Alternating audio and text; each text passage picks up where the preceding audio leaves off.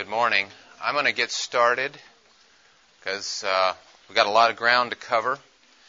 And if I could ask Kath, you might it might be good to dim some of these lights here in the middle because we're going to focus on the slides, not necessarily on me. Um, let me introduce myself. My name is Jeff Barrows. My background is that for many years I practiced OBGYN in Ohio and then in 1999, I began working with the Christian Medical Association, actually heading up one of their uh, short term mission outreaches, uh, Medical Education International. And through my work with CMDA, in 2004, I became aware of the issue of human trafficking. Uh, initially, did some some work with uh, researching the health consequences of human trafficking, how to train healthcare professionals on human trafficking, and then became more and more involved in the domestic side of trafficking. And in 2008, I started an organization called Gracehaven. Uh, there's some brochures out there, and I'll talk about Gracehaven uh, at uh, at the end a little bit about our work. But uh, that gives you a little sense of my background and involvement in this whole issue. Uh, what I'm going to focus on today, this is kind of a combination of a couple di- different talks that I've done. I'm going to talk about the issue of domestic minor sex trafficking, and I'll be defining what that is, and then how it relates to healthcare professionals, because I know that many of you here uh, at this conference are, have some involvement with healthcare, uh, since it's a medical missions conference, and I want to kind of talk a little bit about the interface between healthcare providers and their responsibility and ability to identify and help these victims. So that's going to be our talk today. This is a, my educational objectives, just to realize in greater amount the extent of the phenomenon of DMST, domestic minor sex trafficking, to identi- be able to identify the signs that a patient may have that if they are a victim of DMST and be able to take some concrete steps by the time we're done. And it's going to take, I'm going to try and leave about five minutes for questions, but I've got a fair amount of ground to cover and 50 minutes to do it. So, the best way, in my mind, to illustrate what domestic minor sex trafficking is, is to tell you the story of Jill. This is not Jill's picture. I would not show Jill's picture. But otherwise, this story is unfortunately completely true. And it's a very typical scenario for domestic minor sex trafficking. At age 14, after Jill had been sexually abused by her stepfather, she ended up running away from home. And that's a lot of, that's very commonly the way that these girls start out. If you've got a girl being sexually abused in the home and the mother does not step in to protect her daughter, she only has two options then. She can stay and put up with the nightly abuse, or she can run away. She doesn't have a third option. And unfortunately, all too commonly, the mothers, for whatever reason, do not step in. They choose to ignore it, lots of different reasons, but they do not step in. So Jill ended up running away at age 14, and she went to a common place that a lot of the girls go, a place that's familiar to them, that they're comfortable at, that they've been at frequently, and that's a shopping mall. A lot of these girls go to the shopping mall initially. Unfortunately, traffickers know that the girls go to shopping malls. And if you stop and think about it, it's relatively easy to pick these girls out. They're not going to have a big shopping bag. They're going to be hanging around by themselves, especially around closing. They're going to look a little dirty, maybe like they haven't had a shower in a couple of days. And all you have to do is think a little bit about it, and you know, you could probably pick these girls out fairly easily. Well, the traffickers know these girls, and a guy by the name of Bruce came up to Jill and said, You know, you look like you need a place to stay. I run a business out of my home, out of my basement. I'll pay you to be a secretary for me. You can come and go as you want. You want to continue in school, you can do that. If you get tired, and you want to move on, you're free to go. But you can have a warm place to sleep. I'll feed you. I'll take care of you.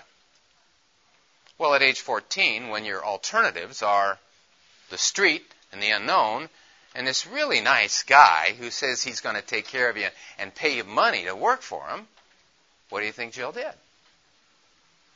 She went home with Bruce, like these girls typically do, because they don't have a lot of options.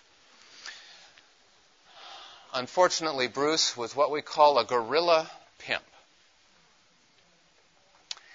His basement hadn't been finished off. He had rafters, you know, the, the, the, the, the joists from the floor, and he hung Jill from the rafters, raped her, stripped her down, and beat her and tortured her until she agreed to work as a prostitute for him. Part of the torture was he hung her. So she had a scar across her neck and permanent damage to her vocal cords. He tied her up so she had scarring on her wrists and his ank- her ankles. And of course, at 14, it was only a matter of time before she agreed, just in order to survive. Unfortunately, a lot of Bruce's clients would pay extra to do very strange things to Jill. And this was fine with Bruce as long as they paid. Well, eventually, this happened over three years. Three years she was tortured down in this basement. Eventually, she became pregnant. Bruce had a quandary then. His way to make money was going to change because as she got further along in the pregnancy, she would be less appealing to the customers. On the other hand, he couldn't just take her easily to an abortion clinic because they might find out what he was doing with Jill. So, he decided he was going to try and get rid of the pregnancy himself. As a non medical person, he got himself into trouble. She got into all kinds of hemorrhage. And finally, he was left with another quandary. He's got a, a young girl bleeding to death that may die in his basement He's going to lose his source of income, or he could take a chance and take her to the emergency room.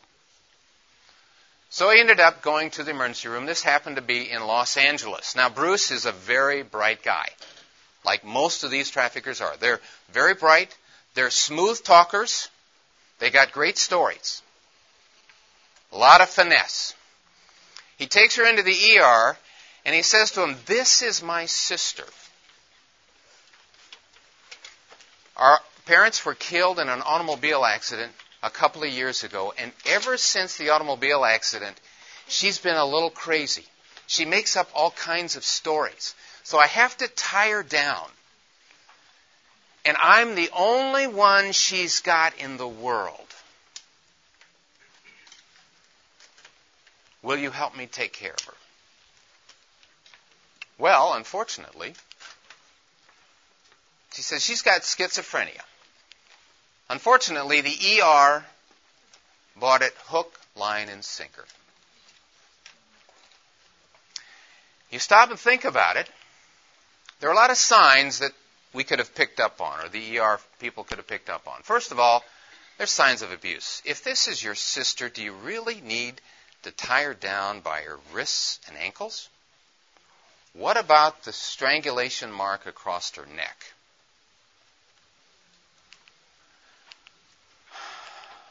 The other thing is, Bruce does all the talking. Jill never gets to say a word. That's a big tip off. Even if you've got schizophrenia, you have the ability to talk and interact to some degree. Then there's the whole clinical situation. Okay, if you're Jill's older brother and you've got control of her all the time, how'd she get pregnant? There's a big gap. Well, unfortunately, no one in the ER took the time to think through the story.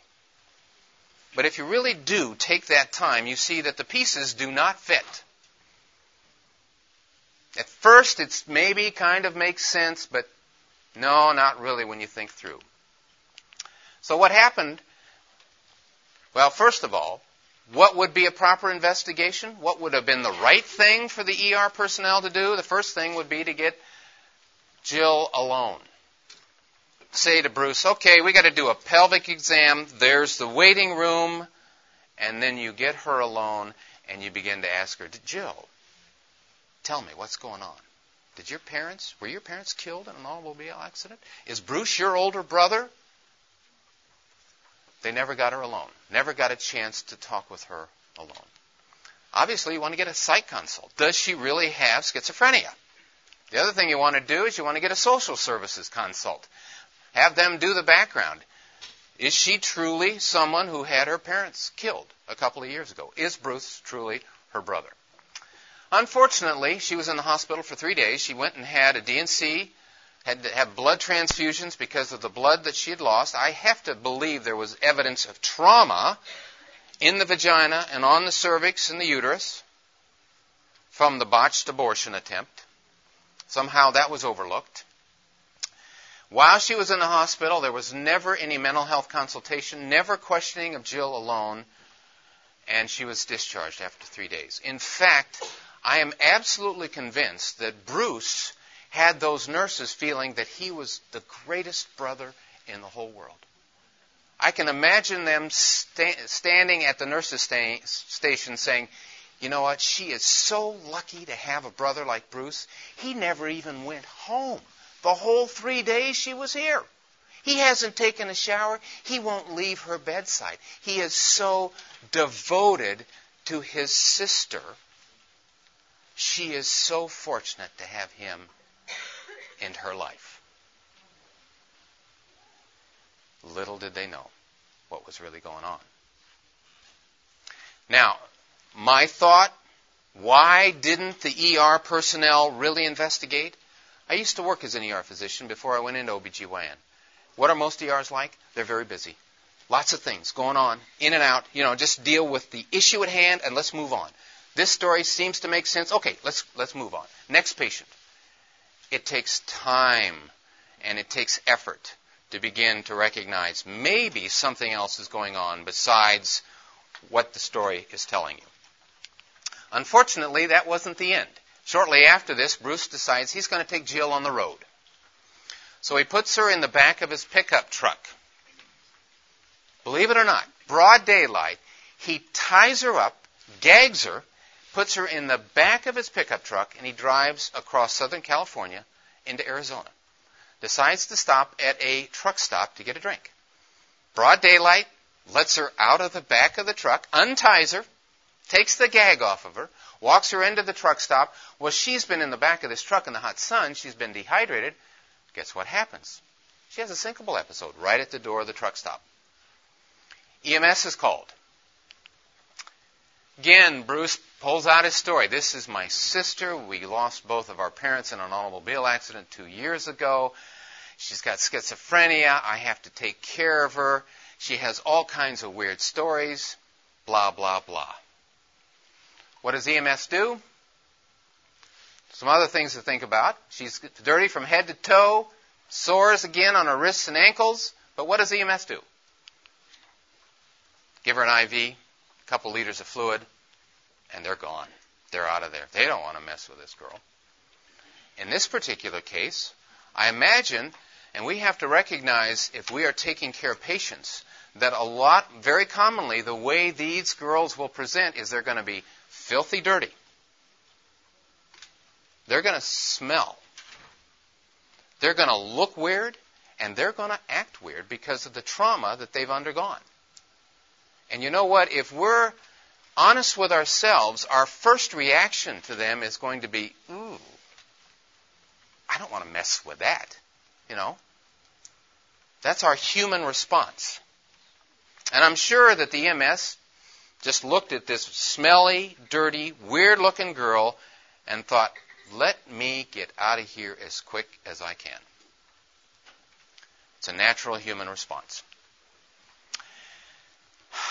They left. Jill later tells the story that as Bruce is tying her up and putting her back into the back of his pickup truck in broad daylight, there's an elderly couple that are getting into their Cadillac in the truck stop, and the elderly woman waves to Jill as Bruce is pushing her down in the back of the truck, and he drives off. She was only later able to escape when the police raided Bruce's house for drugs. They had no idea she was there. They found her bound and gagged in a closet, half out of her mind. And that's how she was freed. And all of that prior to Jill reaching age 18. That is domestic minor sex trafficking. And it's happening all over the United States. It's also a very good illustration of how we in healthcare will encounter these victims and have the ability to identify them and free them if we are trained and if we take the time.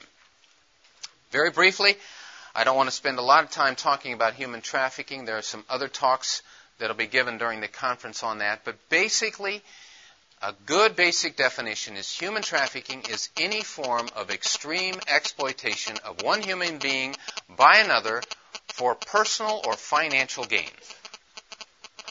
Now, I say personal gain because one common form of trafficking is bringing people in as domestic servants.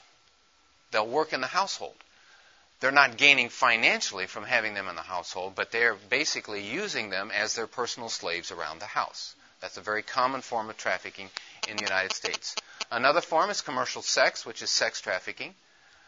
Human organs, there's trafficking in human organs, war brides, and child soldiers. So that's a very brief overview. Um, I just want to point out that when you're dealing with adults, legally, to prove trafficking, you have to prove one of three things. Force, fraud, or coercion is being used to control that person. But when you're dealing with a minor, it's different. And I'll talk about that in a minute. A lot of people think that trafficking means moving people from one place to another. And I want to push that out of your minds.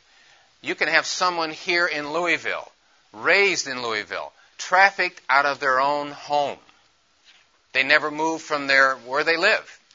It's not uncommon to find girls that are trafficked by their mother or stepfather or father. So there's absolutely no requirement for movement with trafficking. It is degree of exploitation. Okay? Now, domestic trafficking, this is where it gets a little confusing. There are all these different terms that we're throwing out. But domestic trafficking refers to trafficking of citizens in their own country. So when I talk about domestic trafficking here in the United States, I'm talking about U.S. citizens.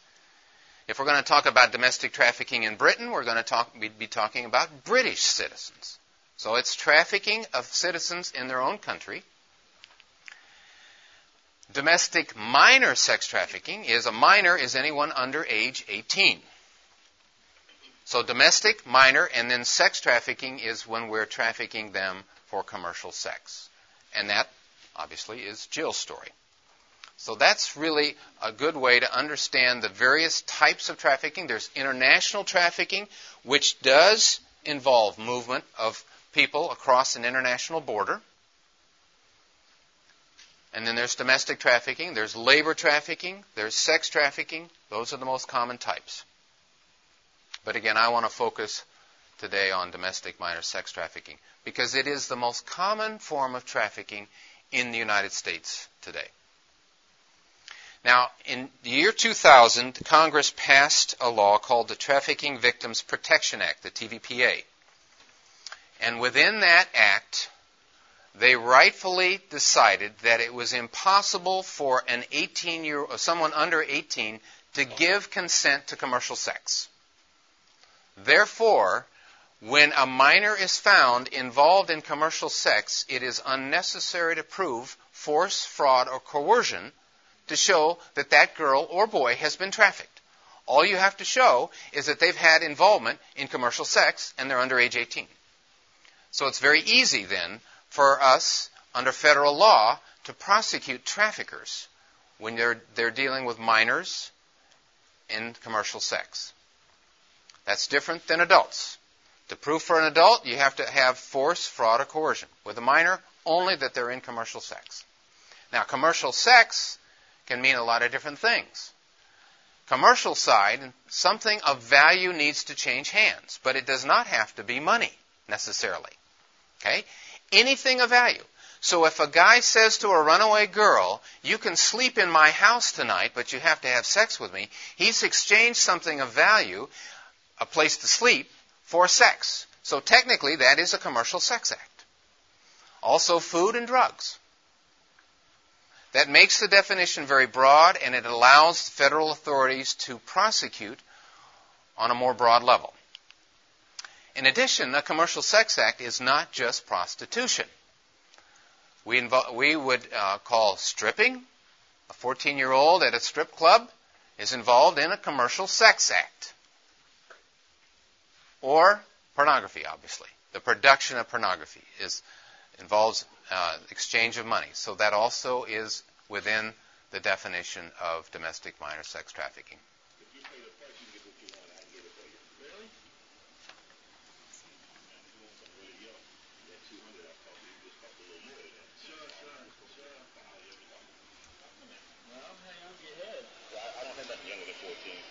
Okay, now 14 is good.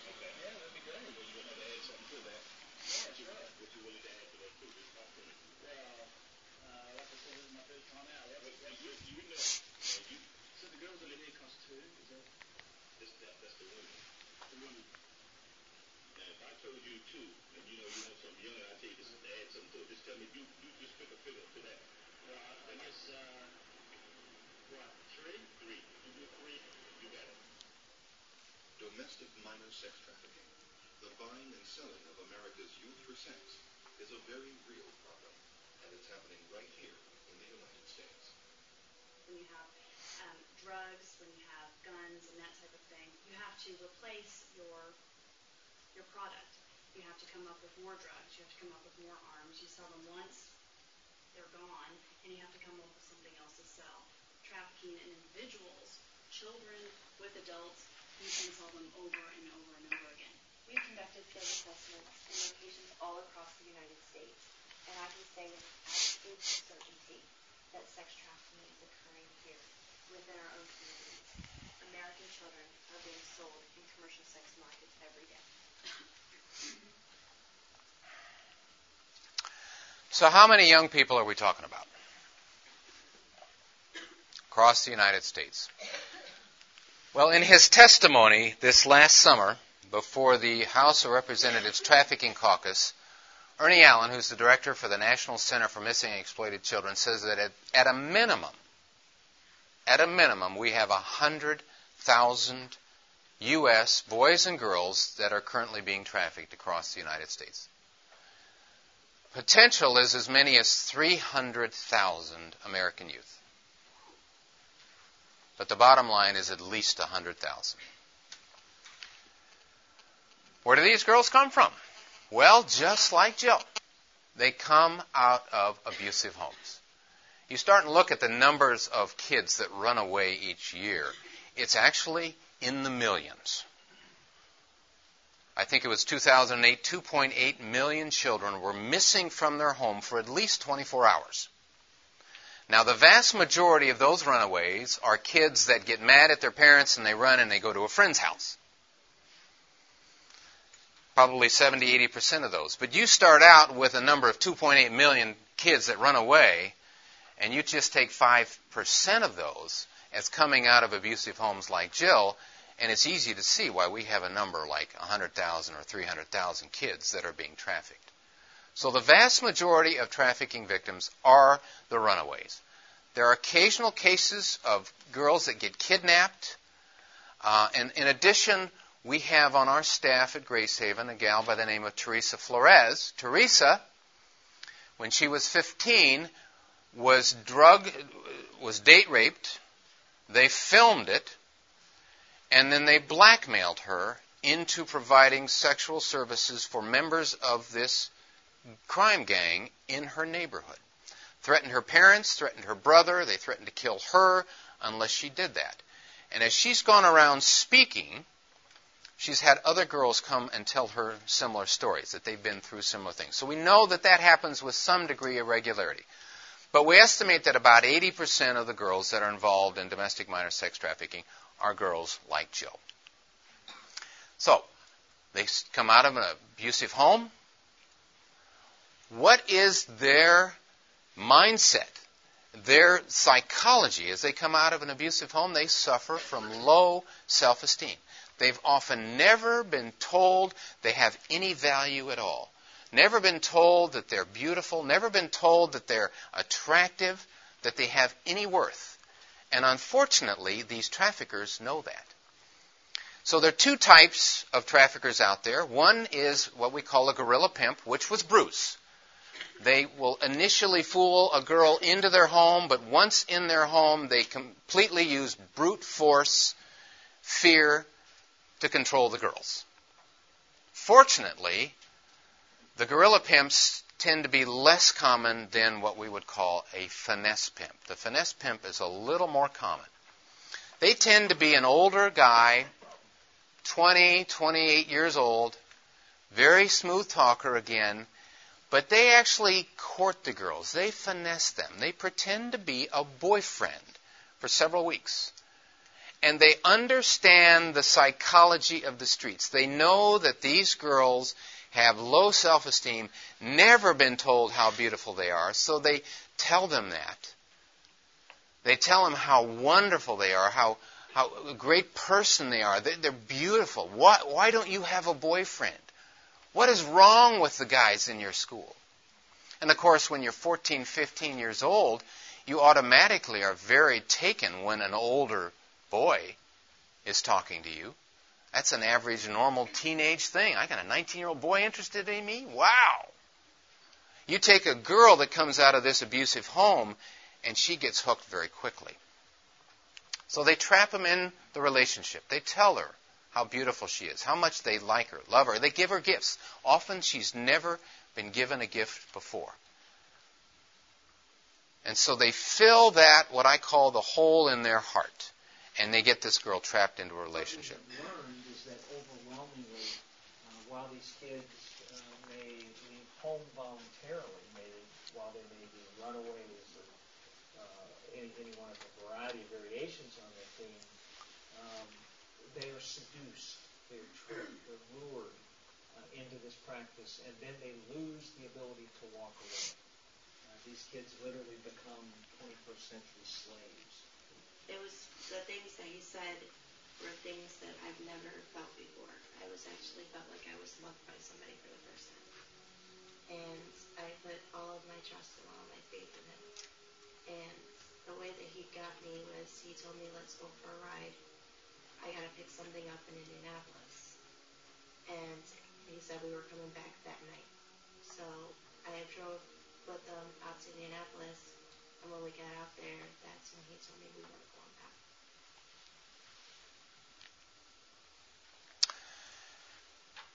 There's a whole science to the aspect of pimp control.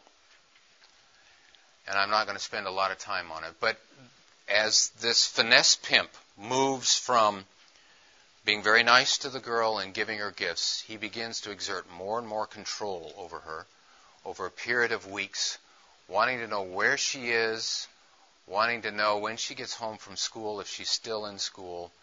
And eventually he will work and get her separated, just like Kelly's story. Very key. They will investigate what is their support base, if any, whether they're in a foster home or group home or whatever. What, are, what is their support base? And then they want to draw them away from that support base so that they're more reliant on them. When you get them in that, that girl in a place where different state, different city, they're totally reliant then on the pimp and then he's got her exactly where he wants her. I look for a younger female, you know, a younger female with a backpack or something. Because the first thing I'm going to think is, okay, she, she's leaving home. She's leaving home for a reason. More than likely, she just had got into it with her parents, and she decides she wants to run away from home. It really doesn't boil down to money.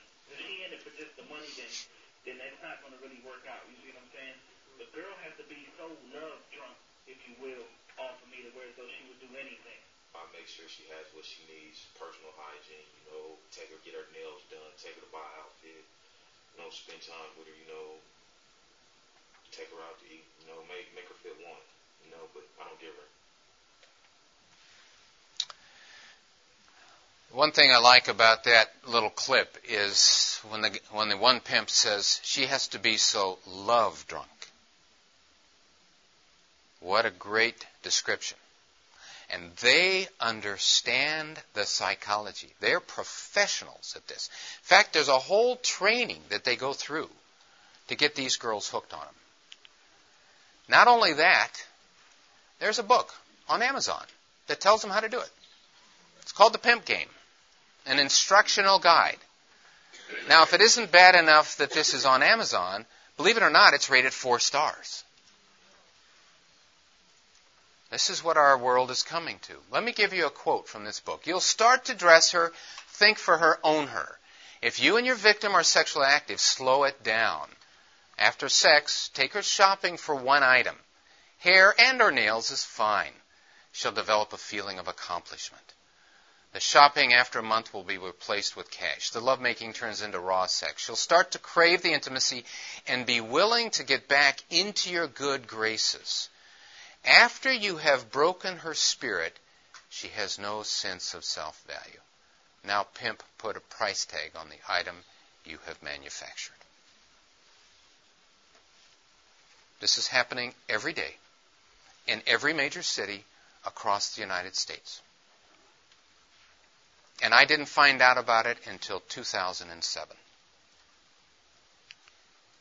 That's not the only book. Another book, Pimpology, The 48 Laws of the Game by Pimpin' Ken. Also rated four stars, by the way. So where are the girls sold? I have been in a, a car with the vice officer of uh, Columbus, Ohio, where I'm from.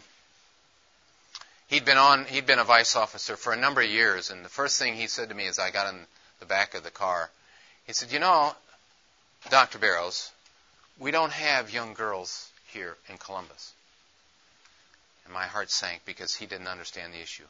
These girls are sold not on the street, they're sold on the internet. The internet is the new street. Okay? Up until about six weeks ago, the most common place for them to be sold was Craigslist. Craigslist has shut down their adult erotic section as a result of letters from several state attorney generals across the country. I have mixed emotions about that because talking with law enforcement, it was very easy to find the traffickers through Craigslist. They loved Craigslist. The FBI loved Craigslist because they could trace them and get to the traffickers. And there were a lot of people that, that felt, okay, if we shut down Craigslist, we'll stop this. No, we're not going to stop it by shutting down Craigslist. These guys go now, they go to what's called Backpage, which is very similar. And I don't understand why, but finding the traffickers on Backpage is much more difficult for law enforcement than it was on Craigslist. But Backpage is very similar to Craigslist. Every city, every major city in the country has a Backpage listing. You can go to an adult section and then you'll find all kinds of listings for women in prostitution, including young girls. That's where most of these girls are being sold. They're not on the street. What about Ohio? That's obviously where I'm from, where I know the most about. I'm involved in a uh, study commission that uh, was formed a year ago under the Attorney General's office, and we actually released a report, a report in February of last year, estimating to the best of our ability the number of victims in Ohio. And we found that there are at least 1,100. Again, that's a low number, probably more like 2,000, which would fit pretty well with the 100,000 across the country. But we could pretty well prove that there had to be at least 1,100 in the state of Ohio. Now, you break that down into numbers within a major city, like Columbus, and you have to have about 50 to 100 girls in Columbus. And I would estimate that that's probably what's here in Louisville between 50 and 100 girls being sold on Backpage and other uh, internet sites right here in Louisville. Some recent cases. These have just come out in just in the last couple of weeks. I don't know if you've been listening to the news, um, but there was a Somali sex ring that was recently broken. I think it was just about a week ago by the FBI.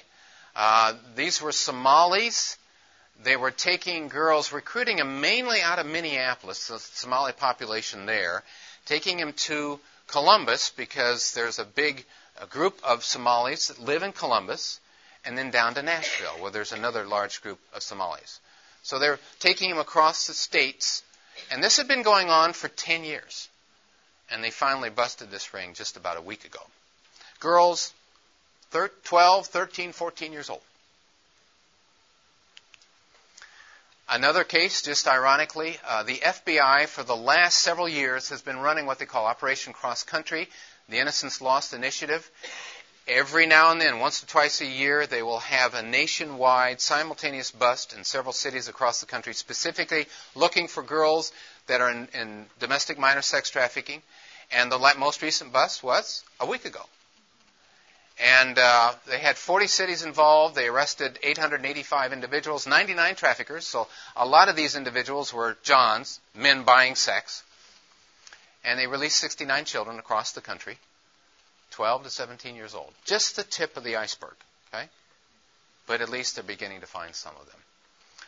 Uh, the, the, total across the country uh, through the whole history of this has been about 1,250 children released. Still the tip of the iceberg. So I'm a little behind. I'm going to speed up a little bit. Where's, what's the role of healthcare professionals in this? Well, this is a study that was done in 2005 talking to trafficking victims coming out of Eastern Europe into Britain. And they had been freed, and after they'd been freed in Britain, they interviewed these, these victims and they asked them, among all the other questions, how many of you encountered a healthcare professional while you were in the trafficking scenario? and 28% answered yes. They encountered doctor, dentist, nurse, somebody within the healthcare profession. None of those people were freed as a result of that interaction, though, because the healthcare professional failed to recognize their situation. We're one of three professions. If you look at law enforcement, healthcare, and clergy, and I guess I should add a fourth, and that's education, especially when dealing with uh, domestic minor sex trafficking. Those are the four professions that are going to encounter uh, trafficking victims.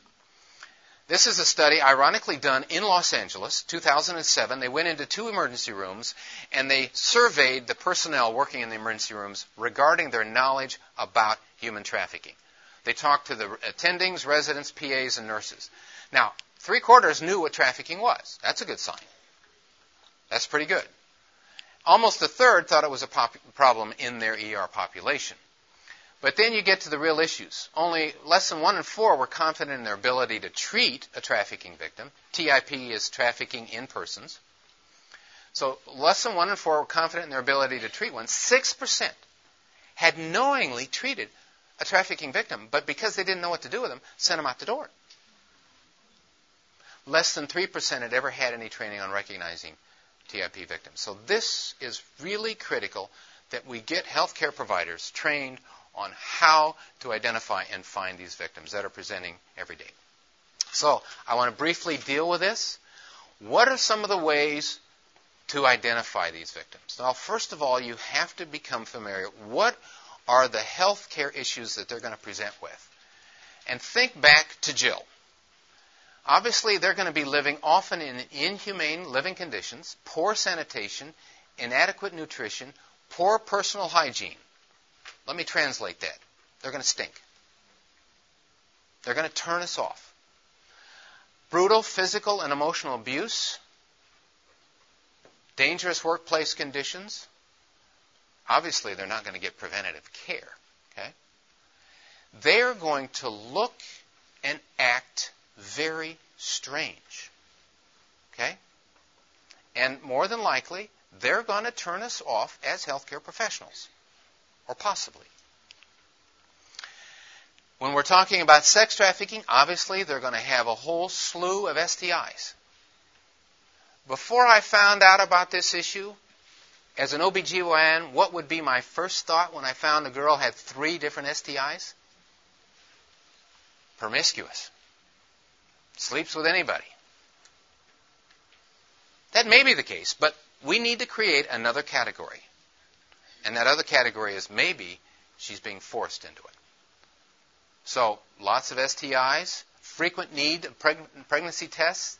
Then, most of these girls, I haven't dealt with it yet, but most of them are caused to be addicted to drugs as another way of their pimp controlling them. Crack cocaine is a big, big addiction. Because once they get the girl addicted to crack cocaine, they have another loose, they have another rope on her. She'll need to come back to the trafficker to get her crack. And she'll want to use the crack because of the emotional abuse of having sex with 10 to 15 different men every night. Emotionally, that just throws them out there. So they want the drugs to escape the psychological abuse that they're undergoing. So they have all kinds of psychological issues. Depression, stress related disorders, post traumatic stress disorder is, is off, is, is huge with these girls. Phobias, panic attacks, again, what does that mean? They're going to act very strange. So, preventative health care, non existent. Problems are not going to present early on. When I worked ER, I can remember nurses getting mad. When they would triage the patient coming in, and they would say, This woman's been dealing with this problem for three months. Why did she wait so long to come in? You know, we get frustrated at that. The other thing would be if they're presenting at 3 in the morning at the ER, and it's been going on three months, what is a typical ER nurse? Sorry if any of you are ER nurses, but the typical reaction is, why in the world did they wait till now, three months later? Why don't they come in in the middle of the day? Again, we got to create another category. Maybe there's a reason they're coming in at 3 in the morning after three to four months of not getting any better because the trafficker has decided, I finally will take my chances and take this girl in and get her examined.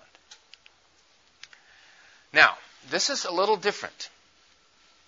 We understand, as we sit here and learn about this, we understand this girl is a victim. Does she understand she's a victim? No, she does not. She does not. And that's very hard to understand. She, she may not be happy with her circumstances. She may see that she's being taken advantage of. Sometimes she doesn't even see that. The psychological control is so strong that it takes weeks working with these girls to have them realize they've been used. They think this boyfriend out there really loves them and needs her to work and make money for him. Very similar to spouse abuse, domestic abuse. Why is it so difficult to get a woman out of a home when her husband regularly beats her? It's called trauma bonding, and it's very complex. So these girls do not see themselves as a victim. They've often been arrested. They'll be frustrated with law enforcement as a result of it. That's a whole different issue because law enforcement doesn't often understand this. And the other thing is, they don't understand what's being done to them is a crime. Okay? Even if they're being held in fear, like Jill was, it's going to take a lot for her to come forward because she's so afraid of Bruce that she wants to make sure that she's going to absolutely be free of Bruce if she ever says something to somebody. So she may not know that what Bruce is doing is truly illegal. I mean, 14, 15 years old, do you understand the law and do you understand that? No, they do not. So we have to remember that. All right, so what are some other indicators, uh, especially when we're talking about domestic minor sex trafficking? Tattooing is a form of branding. A lot of the uh, the traffickers will tattoo the, their street name, not not their real name, but their street name. They'll come up with a street name, and they'll tattoo that on the back of the neck of these girls. Again, they almost all have substance use and abuse, weight loss because they're not getting good nutrition, frequent need of pregnancy tests. These are general identifiers. A girl that's got a lot of hotel room cards in her pocket, a lot of school absences, fake IDs, she's lying about her age, she's dating a much older guy.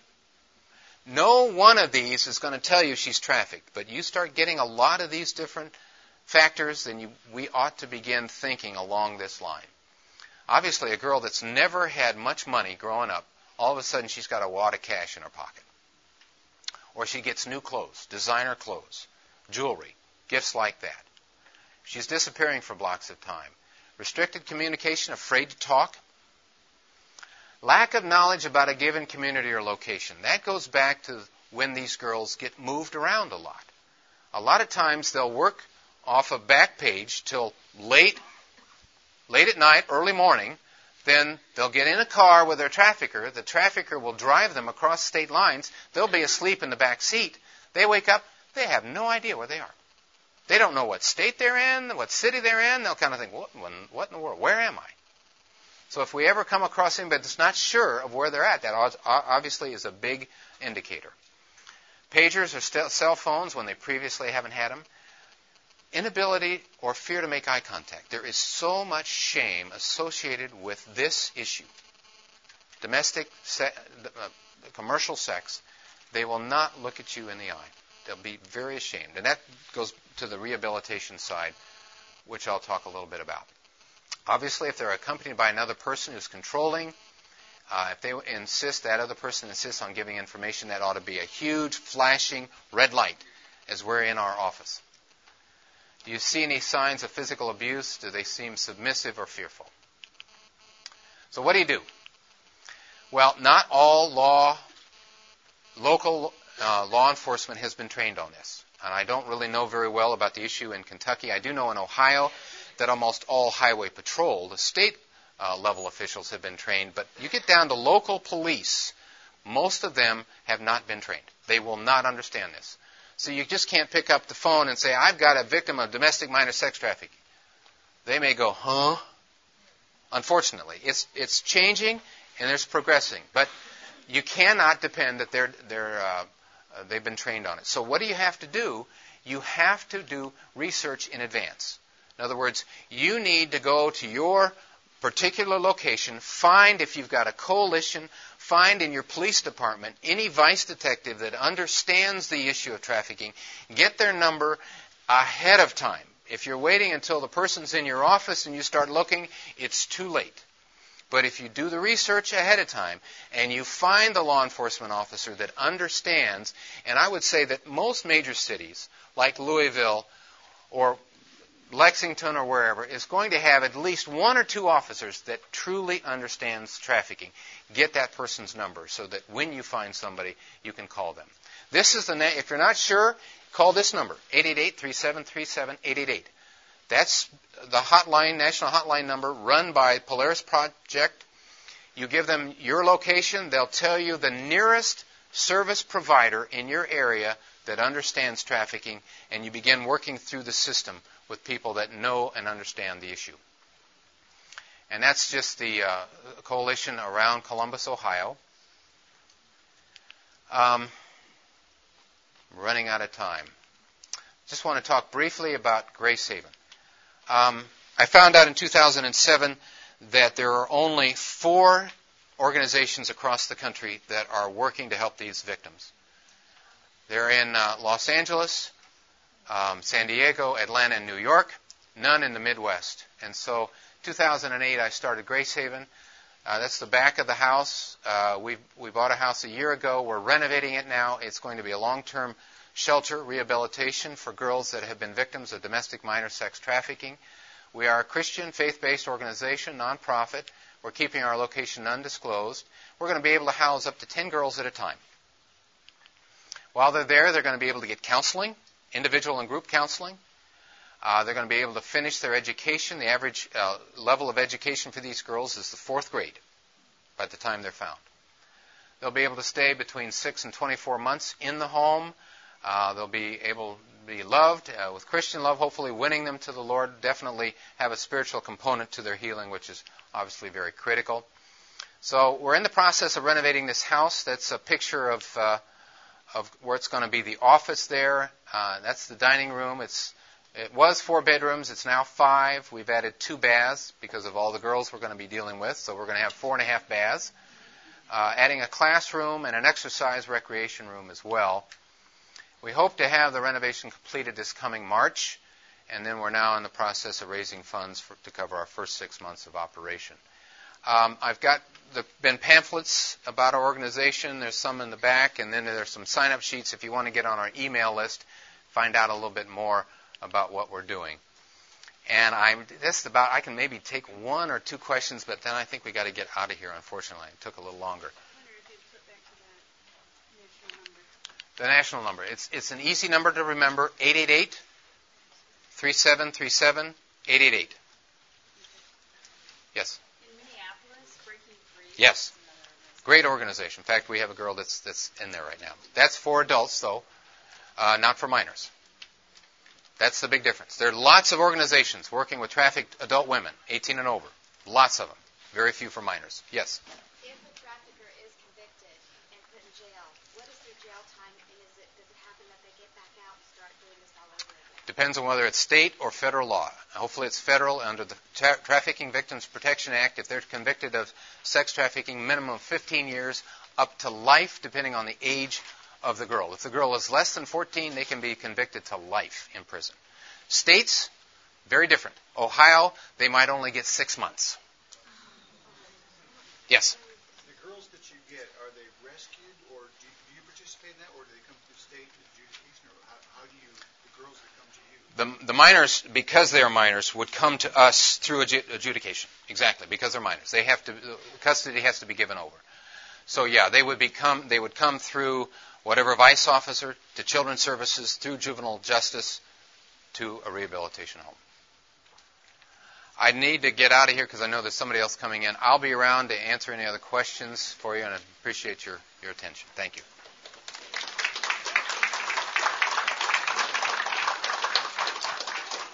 question. What if I'm just out, out on the street and I see someone that I'm really concerned about and worried about? How do you safely deal with this I, I, I situation? would I would uh, not try and do it yourself because uh, if they're truly being trafficked, there's probably a man within 50 yards. So what you would want to do is get in touch with a local